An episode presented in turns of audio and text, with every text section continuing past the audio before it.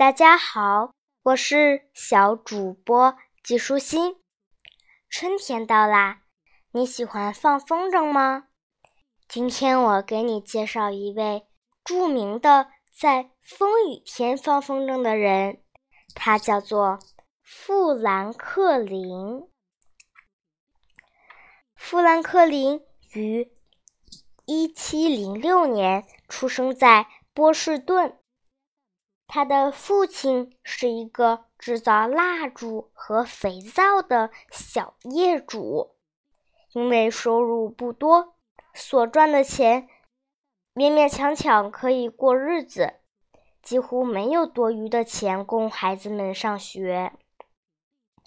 因此，富兰克林只读了2年的小学，就回家帮父亲照料生意了。但是他的求知欲很强，非常的喜欢阅读，只要一有空，富兰克林就埋头看书。父亲看到富兰克林这种情形，便把他送到他哥哥詹姆士的印刷厂去做学徒。这样一来，富兰克林不但可以学到一技之长，还可以增加接近书籍的机会。在印刷厂当了几年学徒以后，富兰克林便自己出来闯天下，例如办报纸、开印刷厂等。平时有空时，富兰克林便自己动手制造简单的小机械或者做实验。忙了一天，终于有空做实验了。这本书上介绍电击法，电击法能杀死火鸡吗？试试看吧。谁知富兰克林实验时不小心出了差错，火鸡安然无事，富兰克林却晕倒在地上。当富兰克林恢复意识时，他还开自己玩笑说，我本来想杀死一只火鸡，却差一点误杀了一只呆头鹅。由于富兰克林对科学实验非常的有兴趣，又做了许多有关电方面的实验，于是他把心得写成论文发表。但是闪电和电是相同的东西，这个说法引起了相当多的争议和嘲笑。富兰克林和儿子威廉默默地准备所需的各种器材，等待机会向世人证明自己的论点。有一天下午，空中乌云密布，雷声轰轰，然后就下起了倾盆大雨。机会终于来了，威廉，我们走吧。富兰克林和儿子威廉拿起风筝和来顿瓶，匆匆忙忙地跑向牧场，放起风筝来。所谓的来顿瓶啊，就是在瓶身内外都贴上金属箔片，可以收集大量的电荷。富兰克林在风筝下面连上一根铁线，同时在风筝线的末端系上一串钥匙。哎呀，好麻呀，电来啦！